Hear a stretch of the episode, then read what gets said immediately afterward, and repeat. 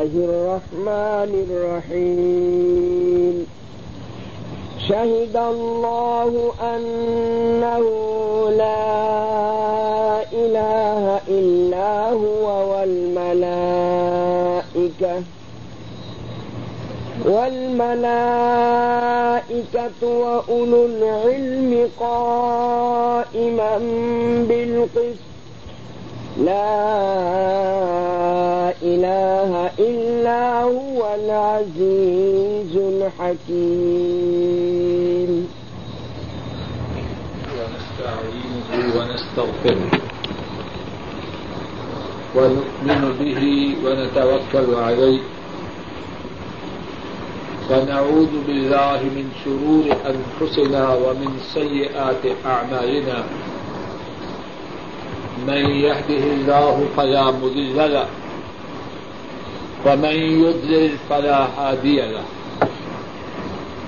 وأشهد أن لا إله إلا الله وحده لا شريك له وأشهد أن محمدا عبده ورسوله صلى الله عليه وسلم. أما بعد، فإن خير الحديث كتاب الله. وخير الهدي هدي محمد صلى الله عليه وسلم. وشر الأمور محدثاتها وكل محدثة بدعة وكل بدعة ضلالة وكل ضلالة في النار. اللهم انفعنا بما علمتنا وعلمنا ما ينفعنا وزدنا علما. سبحانك لا علم لنا إلا ما علمتنا إنك أنت العليم الحكيم. رب اشرح لي صدري ويسر لي أمري واحلل عقدة من لساني يفقه قولي. أعوذ بالله من الشيطان الرجيم. بسم الله الرحمن الرحيم. شهد الله أنه لا إله إلا هو. شهد الله أنه لا إله إلا هو والملائكة وأولو العلم قائما بالقسط. لا إله إلا هو العزيز الحكيم.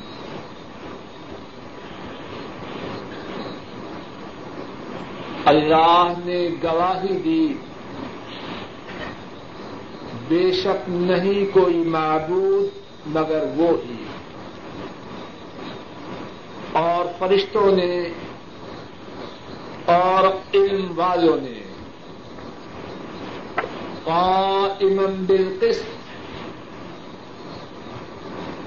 نظام چلانے والے ہیں عدل و انصاف کے ساتھ۔ لا الہ الا ہو۔ نہیں کوئی معبود مگر وہی۔ العزیز غالب ہیں۔ الحکیم حکمت والے۔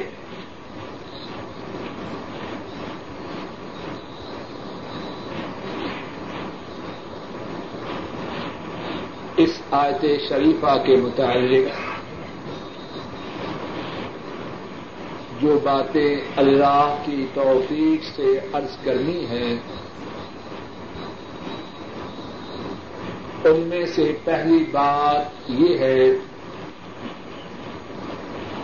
کہ اس آیت کریمہ کا پہلی آیات سے کیا تعلق ہے۔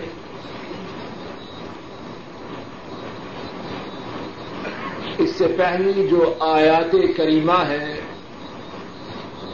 ان میں اللہ مالک الملک نے ایمان والوں کی تعریف بیان کی ہے۔ اور بتلایا ہے کہ ان کے لیے اللہ کی طرف سے کیا اجر و ثواب ہے اور ان کے کیا اوساف ہیں۔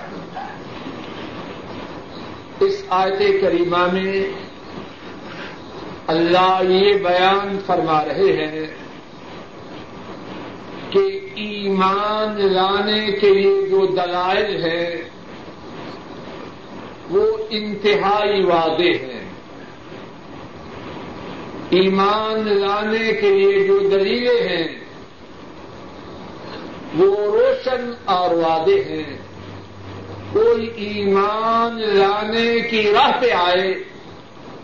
ایمان لانے کے لیے جو بینات ہیں، ایمان لانے کے لیے جو براہین ہیں، ایمان لانے کے لیے جو دلیلیں ہیں، وہ وعدے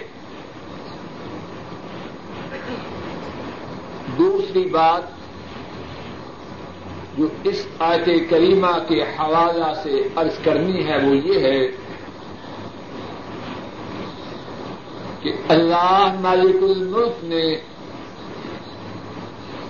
اس آیت شریفہ میں فرمایا، اللہ نے گواہی دی کہ بے شک ان کے سوا کوئی معبود نہیں۔ اور فرشتوں نے گواہی دی اور علم والوں نے گواہی دی۔ اللہ کا گواہی دینا اس سے کیا مراد ہے؟ حضرات مفسرین نے اللہ کی گواہی دینے کے ایک سے زیادہ معنی بیان کیے ہیں۔ توجہ فرمائیے۔ اللہ کی طرف سے گواہی دینے کا ایک معنی یہ ہے کہ اللہ ملک الملک نے اس کائنات میں اتنے دلائل فراہم فرمائے ہیں جن سے انسان آسانی سے اس نتیجہ پر پہنچتا ہے کہ اس کائنات کا مالک اللہ کے سوا کوئی نہیں انسان اس نتیجہ پر پہنچتا ہے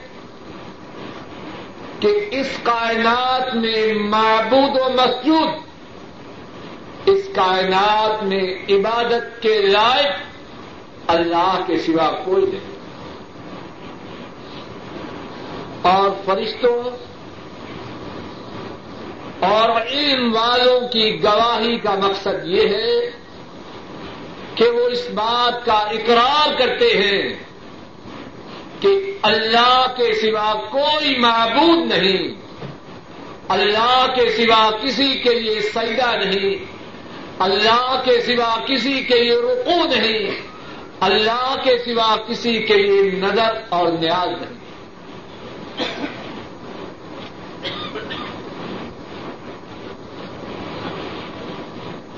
بتا سکتے ہیں بتا سکتے ہیں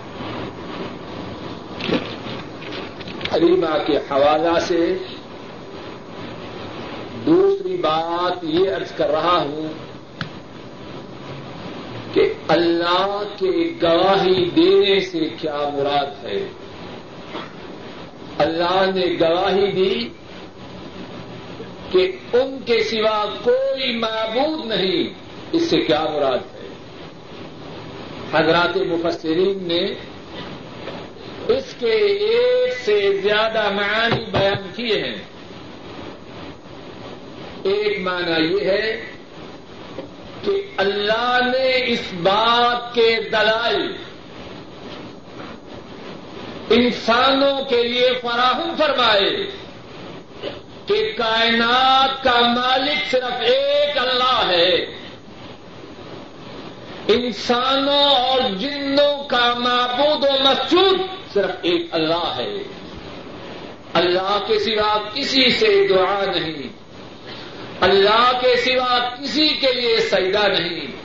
اللہ کے سوا کسی کے لیے رکو نہیں۔ اللہ کے سوا کسی کے لیے نظر اور نیاز نہیں۔ کائنات میں اس بات کے لیے اللہ نے بہت زیادہ دلیلیں پیدا فرمائی جس طرح کے کہا گیا وفی کل شعی الہو آیت۔ تدل آیا اللہ واحد۔ ہر چیز میں اس بات کی دلیل ہے۔ ہر چیز میں اس بات کی دلیل ہے کہ عرش والے اللہ تنہا ہیں۔ وہ منفرد ہیں۔ وہ یکتا ہیں ان کا کوئی ساجی، کوئی شریک، کوئی ہمسر، کوئی پارٹنر نہیں۔ انسان اپنی تخلیق پر غور کرے، اپنے آگا پہ غور کرے۔ کائنات کے ذرے ذرہ میں غور کرے۔ کائنات کا ذرہ ذرہ اس بات کی گواہی دے رہا ہے کہ اس کائنات کا مالک اللہ کے سوا کوئی نہیں ایک آرابی سے، ایک بدو سے سوال کیا گیا، کائنات کے مالک اللہ ہونے کی کیا دلیل ہے؟ کہنے لگا اگر راستے میں اونٹ کے پیٹ سے خارج شدہ چیز دیکھوں تو پہچان جاؤں کہ اونٹ کا ادھر سے گزر ہوا ہے۔ کسی کے قدموں کے نشانات کو دیکھوں تو پہچان جاؤں یہاں سے کسی کا گزر ہوا ہے۔ کائنات کے اس نظام کو دیکھوں تو کیا یہ نہ پہچانوں کہ اس کائنات کے مالک خالق بنانے والے شاہد اللہ انہ لا الہ الا ہو۔ اللہ نے گواہی دی کہ بے شک ان کے سوا کوئی معبود نہیں۔ اس کا پہلا معنی کیا ہے کہ کائنات میں اللہ نے دلائل مہیا فرمائے، جو اس بات کا اعلان کر رہے ہیں۔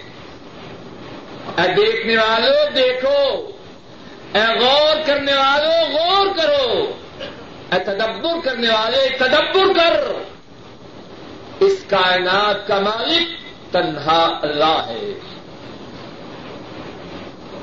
اور دوسرا معنی اللہ کے اللہ کی گواہی دینے کا یہ ہے کہ اللہ نے واقعتاً گواہی دی۔ شاہد اللہ انہ لا الہ الا ہو۔ اللہ نے گواہی دی ہے کہ ان کے سوا کوئی معبود نہیں اور رک جائیے ساری کائنات میں سب سے بڑی گواہی کن کی ہے؟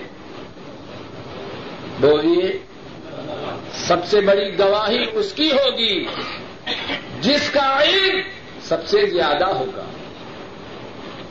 کوئی ہے جس کا علم اللہ کے علم کی ٹکر کا ہو۔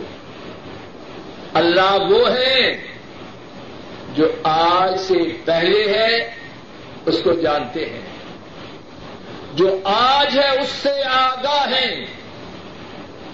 جو آج کے بعد ہے، اس سے باخبر ہے جو ظاہر ہے، اس سے آشنا ہے۔ جو مخفی ہے، اس کی اطلاع رکھتے ہیں۔ جب اللہ اپنے علم میں سب سے بلند و بالا ہے، سب سے اعلی ہے، تو ان کی گواہی بھی سب سے بلند و بالا قرآن کریم میں ایک دوسرے مقام پہ ارشاد فرمایا کل ایو اکبر و شہادہ کل ایو اکبر شہادہ۔ آپ فرما دیجیے، کون سی چیز ہے جو گواہی میں سب سے بڑی ہے؟ کل اللہ۔ آپ فرما دیجیے، گواہی میں سب سے بلند بالا، سب سے اعلی افضل وہ اللہ ہیں۔ اور وہی اللہ گواہی دے رہے ہیں اس بات کی۔ لا الہ الا ہوں اللہ اکبر۔ کاش کہ ہم اس بات کو سمجھ جائیں۔ لوگ کہاں بٹک رہے ہیں؟ کون گواہی دے رہا ہے؟ اور گواہی دینے والا اس کی عظمت و شان کتنی ہے؟ اللہ گواہی دے رہے۔ اور اللہ سب سے بڑے ہیں۔ اب جس بات کی گواہی اللہ دے وہ بات معمولی ہوگی یا بہت بڑی؟ ساتھیوں ذرا غور کرو۔ لوگوں نے، بہت سے لوگوں نے اس بات کو سمجھا ہی نہیں۔ جس بات کی گواہی اللہ دے اور اللہ سب سے بڑے گواہ ہیں۔ کعبہ کے رب کی قسم، عرش والے رب کی قسم، وہ بات سب سے بڑی ہوگی۔ کیا بات ہے؟ انہ لا الہ الا ہوں بے شک، نہیں کوئی معبود، نہیں کوئی رخ نہیں کوئی عبادت کا حقدار۔ نہیں کوئی مسجود کوئی نہیں جس کے لیے قیام کیا جائے، کوئی نہیں جس کے لیے رقو کیا جائے، کوئی نہیں جس کے لیے سجدہ کیا جائے، کوئی نہیں جس سے دعا کی جائے، کوئی نہیں جس کے نام کی نظر نیاز دی جائے، مگر ایک عرش والے اللہ۔ اس بات کی گواہی کس نے دی ہے؟ اللہ نے۔ یہ بات کتنی اہم ہوگی۔ اس بات کی اہمیت کتنی زیادہ ہوگی۔ اور ساتھی، پہلے سن چکے ہیں۔ سارے انبیاء، سارے رسول، ان کا مشن کیا تھا؟ وَلَقَدْ بَعَثْنَا فِي كُلِّ أُمَّةٍ رَسُولًا أَنِ اعْبُدُوا اللَّهَ وَاجْتَنِبُوا الطَّاغُوتَ۔ ارشاد فرمایا، اور بے شک ہم نے ہر امت میں رسول کو مبعوث کیا۔ کس لیے؟ ان اعبدوا اللہ اللہ کی عبادت کرو وجتا نے بتا وجتا نے تاغوت تاغوت سے دور ہو جاؤ. اللہ کی عبادت کرو. غیر اللہ کی عبادت کو چھوڑ جاؤ. اس بات کی گواہی اللہ نے دی. اس بات کی دعوت سارے انبیاء نے دی. اس بات کی دعوت سارے رسولوں نے دی. اس بات کی دعوت ہمارے رسول کریم صلی اللہ علیہ وسلم نے دی۔ اور سن لیجیے ہر وہ دعوت، ہر وہ تبلیغ، ہر وہ تحریک جو اس دعوت سے خالی ہے، وہ اسلام کی روح سے خالی ہے۔ بات نہ سمجھ لو۔ جب اس بات کی دعوت دی جائے، اللہ کی توحید کی دعوت دی جائے، شرک سے روکا جائے، کہتے ہیں خاموش ہو جاؤ، امت میں انتشار ہوگا، امت کا اتحاد پارا پارا ہوگا۔ عقل مند انسان، انبیاء اور رسولوں کے متعلق تیری رائے کیا ہے؟ وہ تو سارے توحید کی دعوت دیتے رہے، شرک کی مذمت کرتے رہے۔ تو ان سے زیادہ امت کے اتحاد کا چاہنے والا ہے۔ سن، وہ اتحاد اتحاد نہیں، جس میں توحید کو چھوڑا جائے اور شرک کو چلایا جائے۔ ہر وہ اتحاد جو توحید کو چھوڑ کر اور شرک کو اپنا کر ہو، اس کی اسلام میں کوئی حیثیت نہیں۔ کل ایو شعین اکبر و شہادت کل اللہ۔ سب سے بڑی شہادت اللہ کی۔ اور اللہ شہادت دے رہے ہیں۔ انہ لا الہ الا ہو۔ ان کے سوا کوئی معبود نہیں۔ ایک اور بات، اس آیت کریمہ کے حوالہ سے کہ جب اللہ نے شہادت دی، جب اللہ نے شہادت دی، تو کیوں دی؟ اپنے متعلق خود شہادت دی۔ اللہ کی باتیں ان کی حکمت وہ خود سمجھیں شاید کہ اللہ کے گواہی دینے میں جو حکمتیں ہیں، ان میں سے ایک حکمت یہ ہے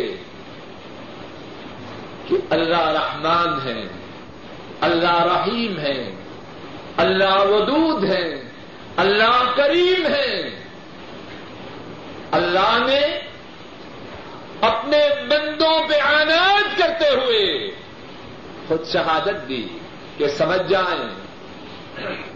توحید کی اہمیت ان کے دل و دماغ میں نقش ہو جائے۔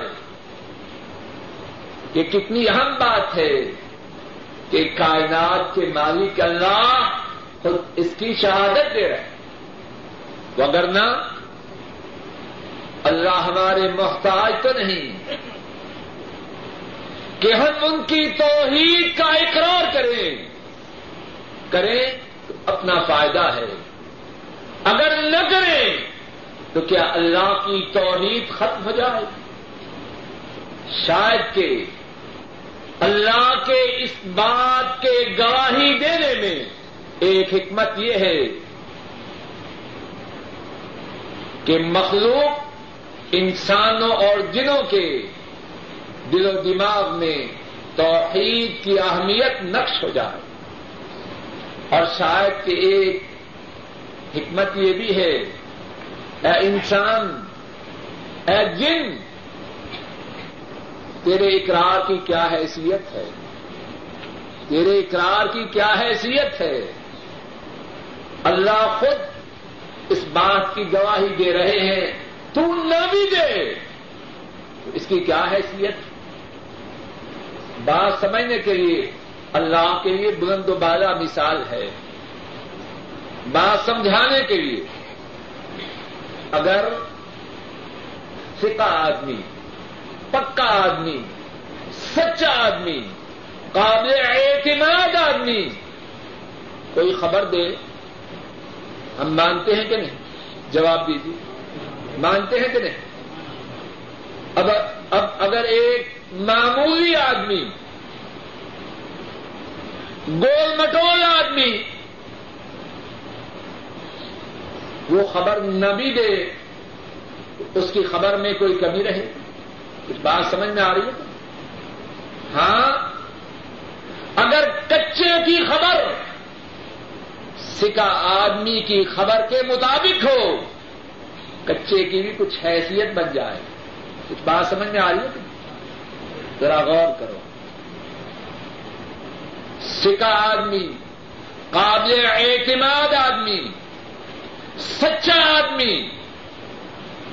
خبر دے، مانیں گے یا نہ مانیں گے؟ مانیں گے۔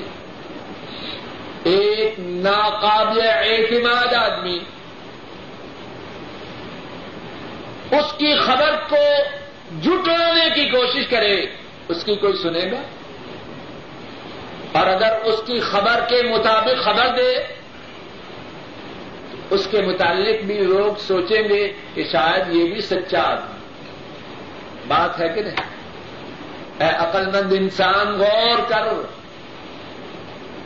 اللہ کی توحید کی گواہی کس نے دی؟ ہے کائنات کے مالک اللہ نے دی ہے۔ تو گواہی دے۔ اس سے تیری شان بنے گی کہ اس بات کی گواہی انہوں نے دی ہے جو ساری کائنات کے مالک ہیں۔ اور اگر تو بٹک جائے، پھسل جائے، شیطان کی چال چل جائے، کبھی وہاں سجدہ کرے، کبھی وہاں رکو کرے، کبھی اس کے نام کی نظر دے، کبھی اس سے دعا کرے تیری ان مشرکانہ حرکات سے کیا اللہ کی توحید میں کچھ کمی آئے؟ گی ذرا غور کیجیے، توجہ کیجیے۔ تو گیارہویں دے تیرہویں دے تو توحید کی راہ سے ہٹ جا۔ جب کائنات کے مالک اللہ نے خود اپنی توحید کی گواہی دی ہے تیرے توحید کی راہ سے ہٹنے میں کیا ان کی توحید میں کچھ کمی آئے گی؟ نہیں آئے گی۔ ہاں؟ تیرا کمینہ پن، تیرا گھٹیا پن اور زیادہ آشکارا ہو جائے اس آیت کریمہ کے حوالہ سے ایک اور بات یہ ہے فرمایا، اللہ نے گواہی دی۔ بے شک نہیں کوئی معبود، مگر وہ ہی۔ اور فرشتوں نے، اور کنہوں نے، اور علم والوں نے اللہ اکبر۔ کچھ بات سمجھے؟ خاکی بندوں کا ذکر اللہ اکبر۔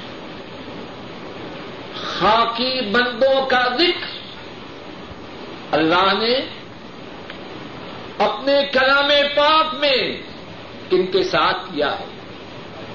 بولیے، فرشتوں کے ساتھ۔ اور خاکی بندوں اور فرشتوں کا ذکر۔ اللہ نے اپنے کلام پاک میں کس کے ساتھ کیا ہے؟ اپنے ساتھ۔ کچھ بات سمجھ میں آ رہی؟ سچ بات ہے۔ اگر علم والوں کی فضیلت میں اس آیت کریمہ کے سوا اور کوئی آیت، کوئی حدیث نہ ہو، علم والوں کی فضیلت کے بیان کرنے کے لیے یہی آیت کریمہ کافی ہے۔ پھر سنیے۔ اللہ نے اس آیت کریمہ میں خاکی بندوں کا جو علم کی دولت سے مالا مال ہے اور کون سا علم؟ قرآن و سنت کا علم۔ وہ علم جو بندوں کو صحیح معنوں میں بندہ بنا دے۔ کتاب و سنت کا علم۔ اس آیت کریمہ میں اللہ نے ان خاکی بندوں کا، جن کے سینوں میں کتاب و سنت کا علم ہے، ان کا ذکر کن کے ساتھ کیا؟ فرشتوں کے ساتھ۔ اور پھر دونوں کا علم والے خاکی بندوں کا اور فرشتوں کا ذکر۔ کس کے ساتھ کیا؟ اپنے ساتھ کیا۔ اور پھر کس بات میں کیا؟ کہ اللہ بھی گواہی دیتے ہیں، فرشتے بھی گواہی دیتے ہیں، اور علم والے بھی گواہی دیتے ہیں کہ اللہ کے سوا کوئی معبود اس آیت کریمہ کے حوالہ سے ایک اور بات یہ ہے قائمم بالقسط۔ اللہ جو کائنات کے مالک ہیں، اللہ جو کائنات کے حاکم ہیں، اللہ جو کائنات کا نظام چلانے والے ہیں، وہ عدل و انصاف سے کائنات کا نظام چلاتے ہیں۔ ان کے ہاں ظلم ہے۔ ظلم ہم ظالم کرتے ہیں۔ اللہ کے نظام کے چلانے میں عدل و انصاف ہے، ظلم۔ ایک حدیث پاک میں ہے۔ امام مسلم راہ محلہ روایت کرتے ہیں۔ حضرت ابو ذر رضی اللہ تعالی عنہ اس حدیث کو روایت کرتے ہیں۔ رسول کریم صلی اللہ علیہ وسلم نے ارشاد فرمایا کہ اللہ مالک الملک خود ارشاد فرماتے ہیں، یا عبادی، انی حرمت الظلم على نفسی وجعلته بینکم محرما فلا تظالموا۔ اے میرے بندو، میں نے اپنے اوپر اس بات کو حرام کیا ہے کہ میں نے ظلم نہیں کرنا۔ اے میرے بندو، تم بھی ایک دوسرے پر ظلم نہ کیا کرو۔ قائمم بالقسط۔ اس آیت کریمہ میں ایک اور بات یہ ہے کہ اللہ کائنات کا جو نظام چلا رہے ہیں عدل و انصاف سے چلا رہے ایک اور بات اس آیت کریمہ میں یہ ہے کہ اللہ ارشاد فرماتے ہیں، لا الہ الا ہو۔ اللہ کے سوا کوئی معبود نہیں۔ نہیں کوئی معبود مگر وہ۔ قرآن کریم میں اس آیت کریمہ کو خود دیکھیے۔ شاہد اللہ انہ لا الہ الا ہو والملائکہ وأولو العلم قائما بالقسط لا إله إلا هو العزيز الحكيم آیت کریمہ کی جو دوسری سطر ہے، اس میں فرمایا انہ لا الہ الا ہو۔ اور تیسری سطر میں پھر فرمایا، لا الہ الا ہو۔ یہ تکرار کیوں ہے؟ اور اللہ کی کلام میں جو تکرار ہے، وہ بے مقصد نہیں اس میں کیا حکمت ہے؟ علماء کرام نے، مفسرین مفسرین کرام نے اس تکرار کی ایک سے زیادہ حکمتیں بیان فرمائی۔ ایک حکمت یہ ہے،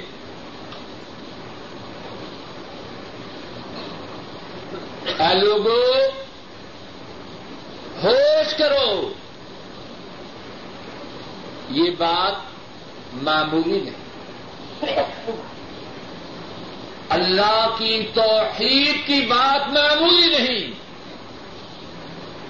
ایک ہی آیت کریمہ میں اللہ اس بات کو دو دفعہ دوہرا رہے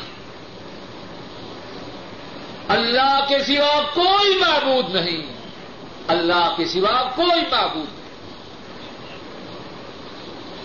اللہ کے لیے بلند و بالا مثال ہے، بات سمجھانے کے لیے۔ آپ بچے کو کوئی بات سمجھاتے ہیں، ایک دفعہ بات کہی، دوبارہ پھر وہی بات کہتے ہیں، کیوں؟ آپ کی نگاہ میں اس بات کی اہمیت ہے۔ اللہ رب العزت اپنی توحید کی بات کو ایک ہی آیت کریمہ میں دو دفعہ دوہرا رہے ساتھیوں خوب غور کرو۔ سچی بات کہہ رہا ہوں، اس بات کے بغیر کسی نیک عمل کی کوئی حیثیت نہیں۔ آدمی ساری زندگی نیکیاں کماتا رہے عمر حج کرتا رہے، صدقہ و خیرات کرتا رہے، نمازیں ادا کرتا رہے، نوافل بڑھتا رہے، اگر اس کے سینا میں توحید نہیں، اللہ کے ہاں اس کی کوئی عبادت قبول ہے میں اور آپ کس بات کی بولی؟ قرآن کریم میں اللہ فرماتے ہیں، لا ان اشرف لا يحبطن عملك ولا تكونن من الخاسرين اگر آپ بھی شرک کریں، آپ کے عمل برباد ہو جائیں اور آپ خسارہ پانے والوں میں شامل ہو جائیں۔ کوئی ہے ایسا جس کے اعمال مدینے والے کے اعمال کے برابر ہو صلی اللہ علیہ وسلم، کوئی ہے؟ ساتھیوں خوب توجہ کرو۔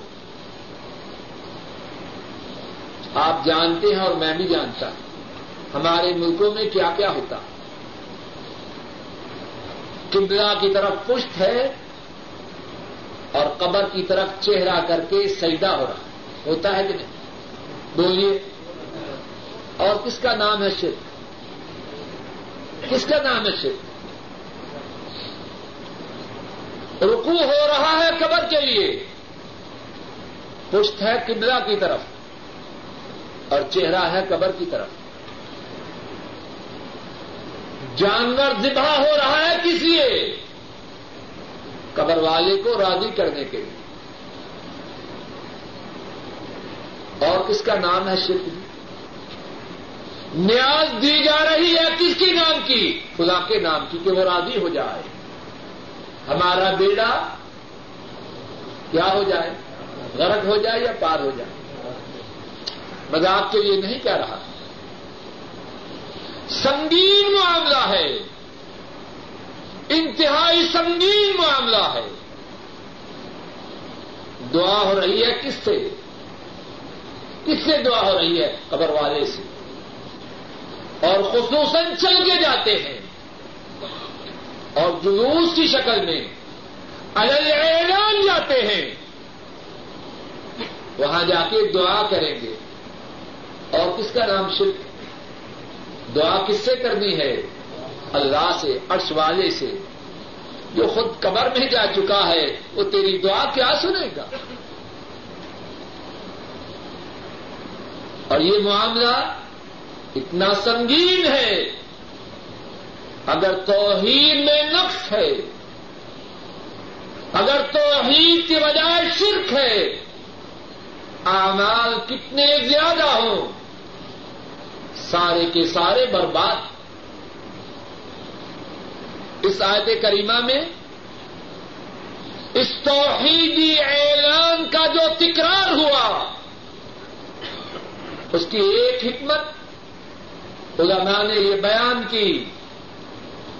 اے پڑھنے والوں اے سننے والوں توحید کی اہمیت کو اپنے سینوں میں سبق کرو۔ یہ وہ سبق نہیں جو بھولنا ہے، اس سبق کو ہمیشہ ہمیشہ یاد رکھتا۔ ہوں ایک دوسری حکمت یہ بیان کی، اے لوگوں توحید کی گواہی کس نے دی؟ بولیے۔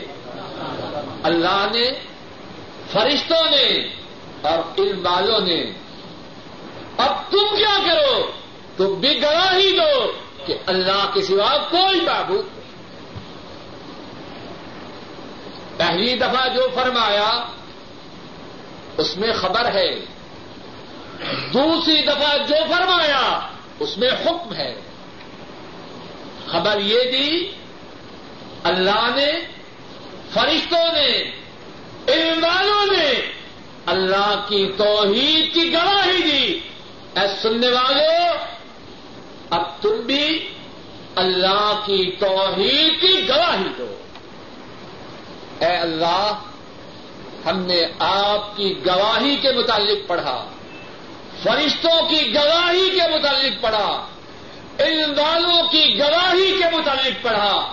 اے اللہ، ہم بھی آپ کی توحید کی گواہی دیتے ایک اور فائدہ۔ علماء امت نے استقرار کا یہ بیان فرمایا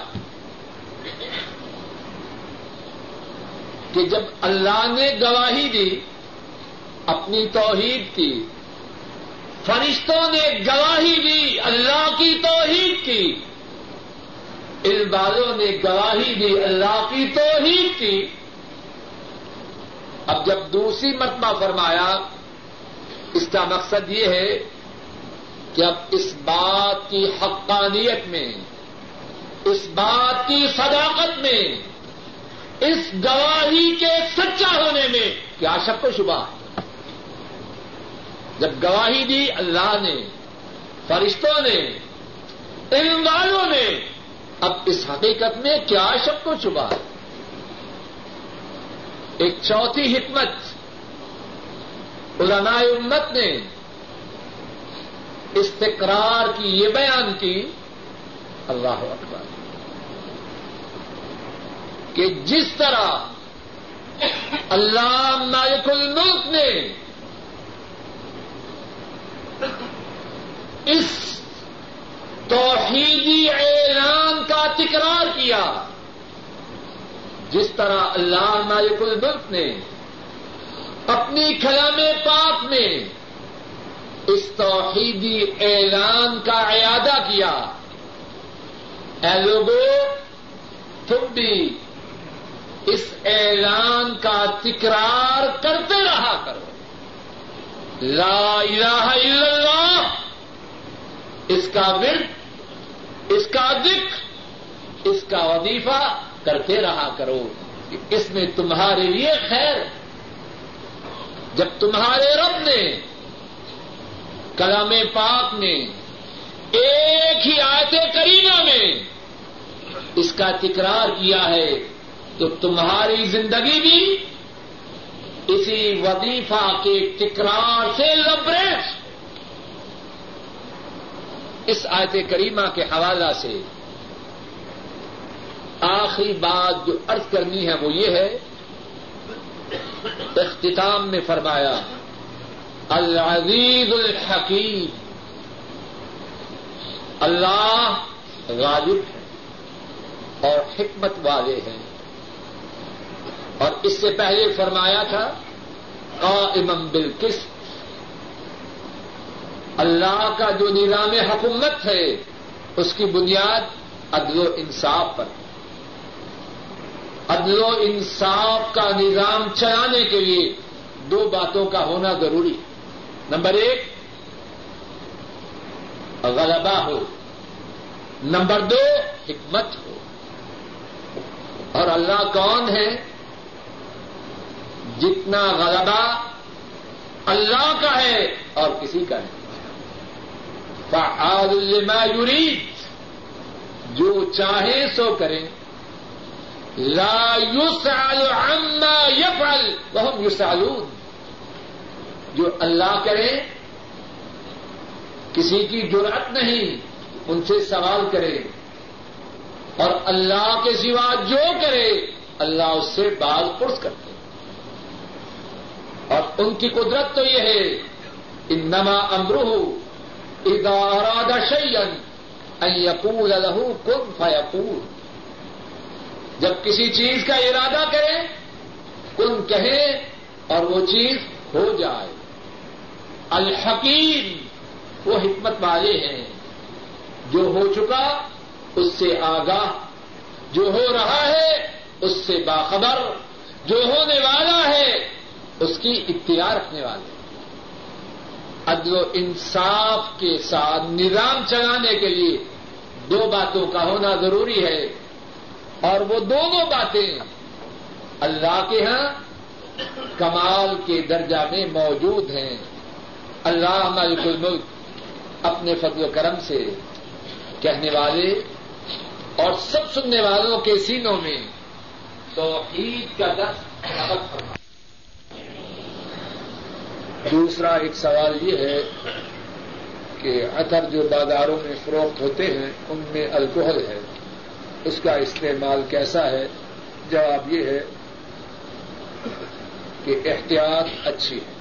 آدمی ایسی خوشبوؤں سے اجتناب کرے، پرہیز کرے جن میں الکوہل کسی شخص نے کسی دوسرے آدمی کو حج بدل کے لیے دو ہزار کی رقم دی۔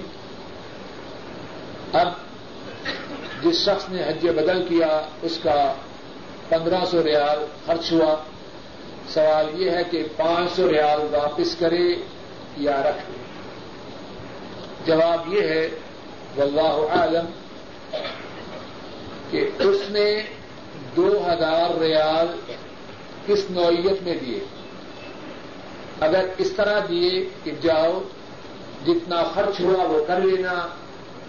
باقی واپس کر دینا تو پانچ سو ریال واپس کرے۔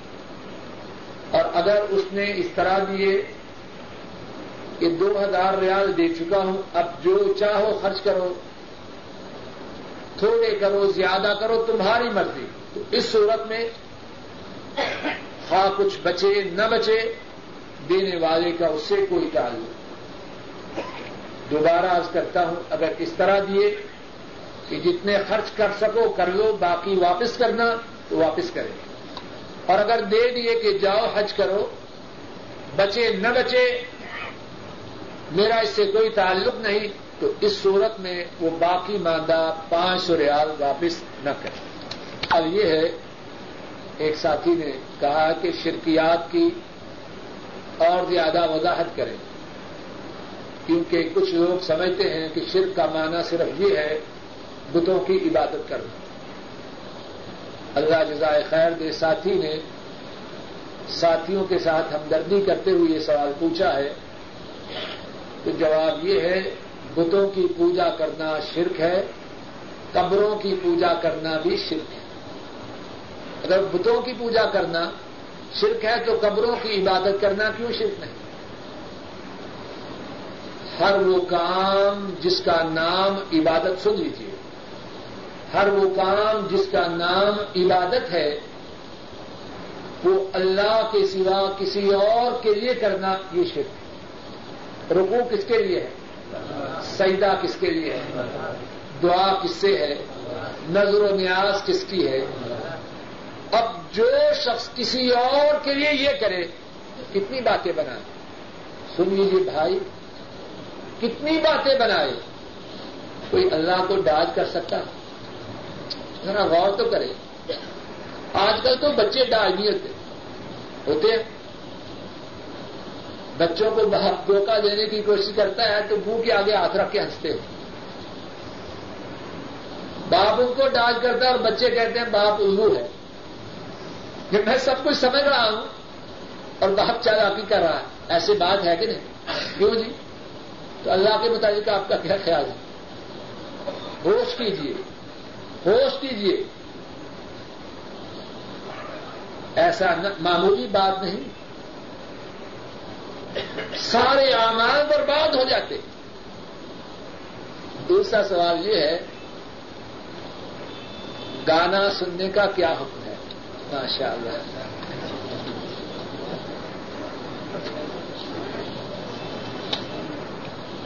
تباہی کے لیے جو آسان اور پکی رائے ہیں، ان میں سے ایک راہ گانے سننے کی راہ۔ بات کرتے ہوئے شرم آتی ہے، لیکن اشارہ تن کر دیتا ہوں۔ گانا سننے سے جنسی جذبات پہ کیا اثر ہوتا ہے؟ سننے والے خوب جانتے اضطراب ہوتا ہے۔ اور جب جنسی جذبات ابھریں گے تو نتیجہ کیا ہوگا؟ اللہ کی طرف توجہ ہوگی۔ قرآن کریم کی خوب تلاوت کرے گا یا تصویر آج پڑے گا۔ نتیجہ خراب ہی ہوگا۔ اور سن لیجیے بہت سے لوگ ایسے ہیں، کہتے ہیں جی میرا دل بڑا سخت ہے، کوئی وظیفہ بتلائیے۔ نماز میں مزہ نہیں آتا۔ اور ظالم سنتا ہے گانے یعنی کام وہ کرتا ہے کہ شیطان کے چھیلوں میں اس کا نام اونچا ہو۔ اور کہتا ہے نماز میں مزہ نہیں آتا۔ دھیان ادھر ادھر جاتا۔ جب تو اپنے دل و دماغ میں داخل گندگی کرے گا تو تیرے اعمال میں ستھرائی اور پاکیزی کیسے ہوگی؟ ایک سوال یہ ہے کہ اگر کوئی شخص وضو کے بعد کہکا لگا کر ہنسے تو کیا اس سے وضو ٹوٹ جاتا ہے؟ جواب یہ ہے، میرے محدود علم کے مطابق کسی ثابت شدہ حدیث سے کہکا کی وجہ سے وضو کا ٹوٹنا ثابت ہے وضو کے توڑنے کے لیے کوئی دلیل چاہیے؟ اور دلیل ایسی ہو جو قرآن و سنت سے ثابت ہو، میرے محدود علم کے مطابق کسی صحیح، ثابت شدہ حدیث سے کہکا کی وجہ سے وضو کا ٹوٹنا ثابت ہے ویسے، مسلمان کے لیے عمدہ بات یہ ہے کہ کہکا نہ لگائے، جب اللہ ہنسنے کا موقع دے تو مسکرائے۔ رسول کریم سے سن عام طور پر مسکرایا کرتے دوسرا سوال یہ ہے کہ سیدا میں اگر دونوں پاؤں زمین سے اٹھائیے جائیں تو کیا حکم ہے؟ جواب یہ ہے کہ سیدا میں ضروری بات یہ ہے کہ دونوں پاؤں زمین پر لگائے جائیں۔ اور اگر کوئی شخص سارے سیدا کے دوران اپنے دونوں پاؤں زمین سے اٹھائے رکھے، تو اس کا سیدا نہیں ہوتا۔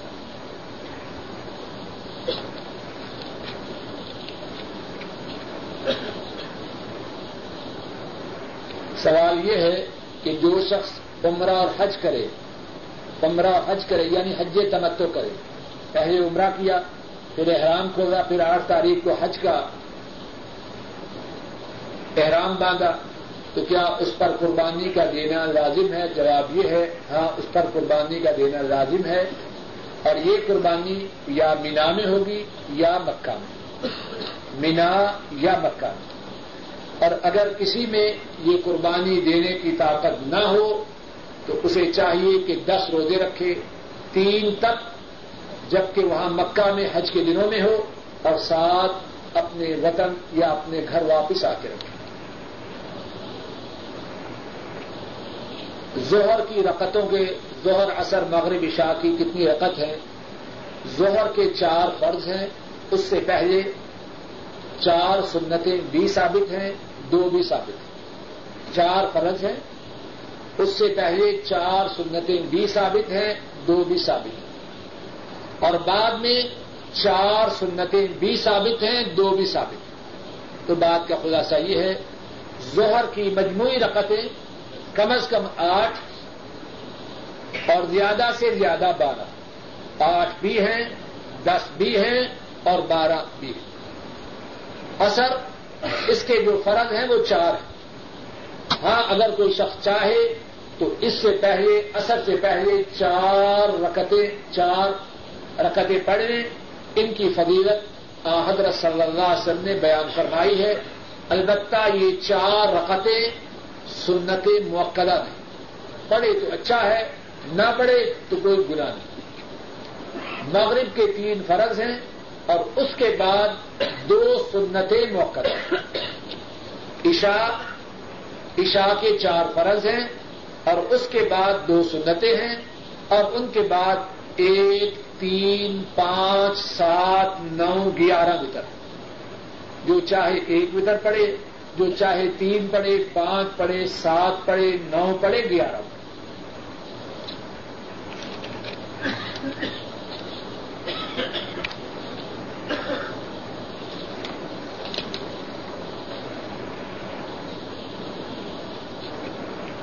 اللہ رب العزت اپنے فضل کرم سے جو غلط بات ہوئی ہے اس کو معاف فرمائے اور جو ٹھیک بات کہی اور سنی گئی ہے اللہ رب العزت اپنے فضل و کرم سے اس کو قبول فرمائے۔ آخر دعوانا ان الحمد لله رب العالمين وتبدأ السورة بالإشارة إلى الإسراء. سبحان الذي أسرى بعبده ليلا من المسجد الحرام إلى المسجد الأقصى الذي باركنا حوله.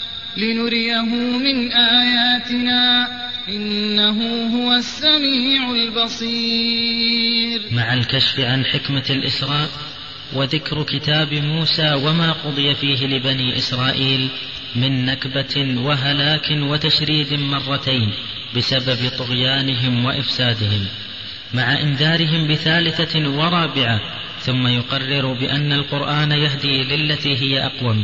بينما الإنسان عجول مندفع لا يملك زمام انفعالاته ويقرر قاعدة التبعية الفردية في الهدى والضلال، وقاعدة التبعية الجماعية في التصرفات والسلوك. ثم تتحدث السورة عن أوهام الوثنية الجاهلية حول نسبة البنات والشركاء إلى الله. أفأصفاكم ربكم بالبنين واتخذ من الملائكة إناثا؟ إنكم لتقولون قولا عظيما. وعن البعث واستبعادهم وقوعه وعن استقبالهم للقرآن وتقولاتهم على الرسول صلى الله عليه وسلم. ويأمر المؤمنين أن يقولوا قولا آخر ويتكلموا بالتي هي أحسن. وقل لعبادي يقولوا التي هي أحسن إن الشيطان ينزغ بينهم. إن الشيطان كان للإنسان عدوا مبينا. ثم تبين لماذا لم يرسل الله محمدا صلى الله عليه وسلم بالخوارق؟ فقد كذب بها الأولون فحق عليهم الهلاك اتباعا لسنة الله. وما منعنا أن نرسل بالآيات إلا أن كذب بها الأولون. وآتينا ثمود الناقة مبصرة فظلموا بها. وما نرسل بالآيات إلا تخويفا. ثم تستعرض الصورة كيد المشركين للرسول صلى الله عليه وسلم ومحاولة فتنته عن بعض ما أنزل إليه ومحاولة إخراجه من مكة ولو أخرجوه قسرا لحل بهم الهلاك الذي حل بالقرى من قبلهم. وإن كادوا ليفتنونك عن الذي أوحينا إليك لتفتري علينا غيره. وإذا لاتخذوك خليلا. ولولا أن ثبتناك لقد كدت تركن إليهم شيئا قليلا. إذا لأذقناك ضعف الحياة وضعف الممات ثم لا تجد لك علينا نصيرا وإن كادوا ليستفزونك من الأرض ليخرجوك منها وإذا لا يلبثون خلافك إلا قليلا سنة من قد أرسلنا قبلك من رسلنا ولا تجد لسنتنا تحويلا. ويستمر الحديث عن القرآن وإعجازه بينما هم يطلبون خوارق مادية ويطلبون نزول الملائكة ويقترحون أن يكون للرسول بيت من زخرف أو جنة من نخيل وعنب يفجر الأنهار خلالها تفجيرا أو أن يفجر لهم من الأرض ينبوعا أو أن يرقى هو في السماء ثم يأتيهم بكتاب يقرؤونه وغيرها من المطالب والمقترحات التي يمليها العنة والمكابرة، لا طلب الهدى والاقتناع. ولقد صرفنا للناس في هذا القرآن من كل مثل، فأبى أكثر الناس إلا كفورا. وقالوا لن نؤمن لك حتى تفجر لنا من الأرض ينبوعا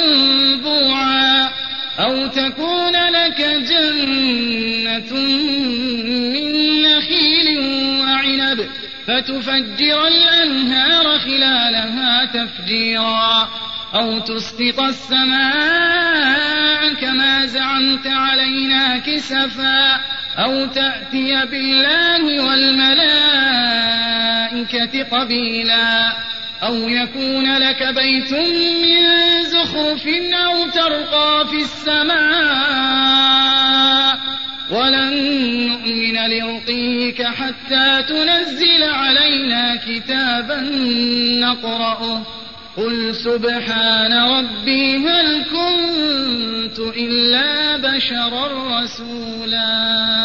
أما سورة الكهف فهي تبدأ وتختتم في إعلان الوحدانية لله وإنكار الشرك وإثبات الوحي ثم يتجلى فيها استنكار دعاوي المشركين الذين يقولون ما ليس لهم به علم. وينذر الذين قالوا اتخذ الله ولدا ما لهم به من علم ولا لآبائهم. كبرت كلمة تخرج من أفواههم إن يقولون إلا كذبا. ثم تتطرق إلى قصة أصحاب الكهف. أم حسبت أن أصحاب الكهف والرقيم كانوا من آياتنا عجبا؟